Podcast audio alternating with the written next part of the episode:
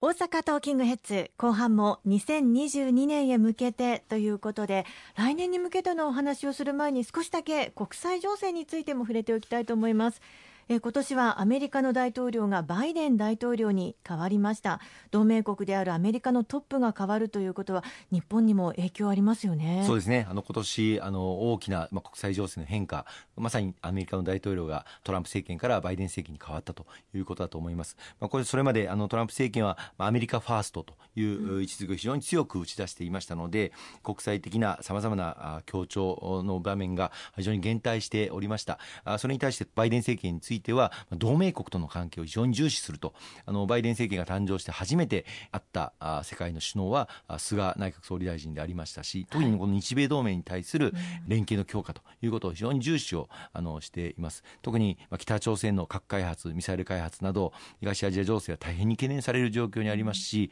台湾情勢につきましても今深刻な懸念が広がっております、まあ、そういった中で日米同盟の連携によってきちっとこの地域の平和と安定のための抑止力を効かせていく特に北朝鮮に対する抑止力を効かせていくということは日本の平和と安定を確保していく上で極めて重要だというふうに思います。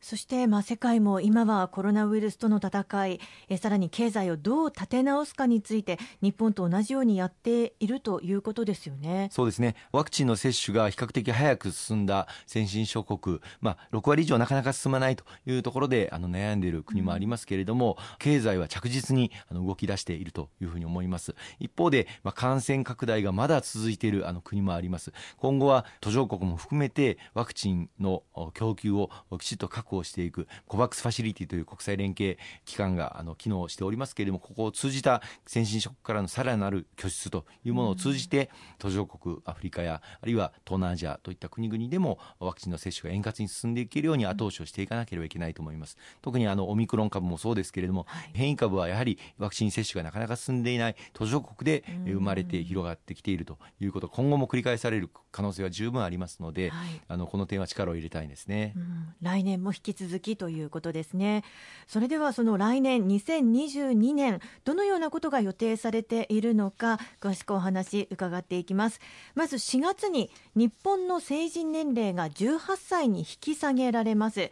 これによりまして2002年4月1日生まれから2004年4月1日生まれの方はこの日に同時に成人を迎えることとなるんですね。そうなんです。明治9年以来あの我が国においては成年年齢は20歳とずっとされてきました。しかしあの憲法改正の国民投票の投票権の年齢あるいは公職選挙法上の選挙権年齢を18歳に引き下げたということに対して大人として扱う時期をいつにするのかという議論がずっと行われてきました、私はあの以前法務委員会参議院法務委員会の法務委員長をさせていただいたんですがその時にやはりこの成年年齢大人になる年齢も18歳に引き下げるという民法の改正をあの行わせていただきまして十分な時期を置いて実施ということで来年の4月から施行ということになります。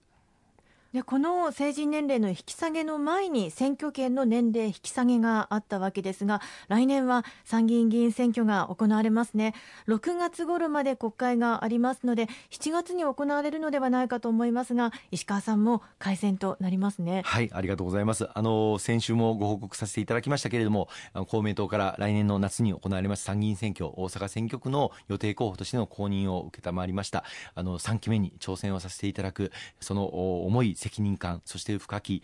使命感に立って来年の勝利に向けて頑張っていきたいというふうに思っております。おかげさまで多くの皆様のご支援をいただきまして、うん、この2期今11年半余りになりますけれども全力で大阪中を駆け回りそして多くの実績も積ませていただくことができました。さらにさらにこの大阪を発展させていかなければならない。特に3期目の期間を考えますと2025年に大阪・関西万博が予定をされております、はい、また大阪を中心にしてさまざまな事業が動いてまいります。例えばなにわ筋線など鉄道網の新たな進展というものも期待されますしそれから新大阪を中心にしてこれから北陸新幹線が入ってくるあるいはリニア新幹線も将来的には入ってくるということを考えると全国のハブとなる拠点に新大阪駅がなっていくという将来的な位置づけを持ってですね街づくりそして地域の活性化というものを進めていかないといけないというふうに思っております。さらにはあの関空海上に浮かぶ24時間空港というメリットをもっともっと生かしてコロナで残念ながらこの海外からの旅行客観光客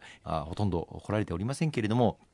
このコロナの収束を図ってインバウンドを受け入れる体制というのも進めていかなければならないし、まさに世界に冠たる主要都市と肩を並べられる大阪の街というものを築いていかなければいけないというふうに思っています。いろいろなことに取り組んでいかなくてはいけないという思いにあふれていらっしゃるかというふうに思いますが、まあ、その中で特にですね今後どのようなことに取り組んでいきたいというふうに思っていらっしゃいますか、はい、私は今公明党のバリアフリー PT という PT の座長をさせていただいております。つい20年ぐらい前を思い返していただくと日本社会ではあの車椅子の方が外出をしたりとかあるいは電車に乗ったりとかまた歩道にも段差がたくさんありましたので移動すること自体が大変困難な社会でした。がバリアフリー法を、まあ、公明党が作りそして私のこのバリアフリー PT としても2回バリアフリー法を改正、えー、させていただきました。駅にエレベーターを作るあるいはスロープを作るあるいは歩道の段差を解消していく、まあ、こうしたことを着実に進めてきたことによって今ではあの車椅子の方がお出かけされている姿本当にあのよく見かけるようになったこと、あの感慨深い思いを持っています。今年は夏にですね新幹線あの JR 東海道新幹線の新型車両が走り始めまして、はい、これまではあの車椅子の方お一人しか乗るスペースがなかったんですけれども新しい車両では6名の車椅子の方が同時に乗ることができる世界でもトップクラスのバリアフリー車両が走り始めまして、まあ、これにも注力をしてきましたので大変嬉しくあの思っております、まあ、今後とも誰一人取り残さない小さな声を聞く力公明党の先頭に立って頑張っていきたいと思っていますまだあの様々な準備というのはこれから進めていかなくてはいけない状態だというふうに思いますがこれまでの6年での活動など改めて番組内でもお伝えしていきたいですね。ありがとうございます。ぜひあのこの番組でもしっかり訴えさせていただきたいというふうに思いますね。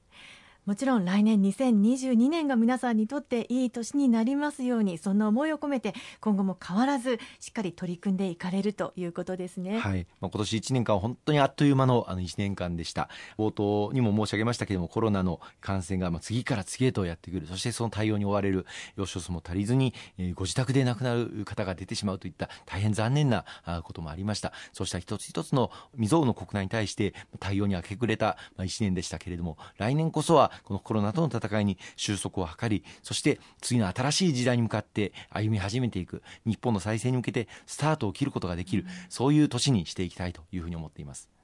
石川さん今週もありがとうございました。大変にありがとうございました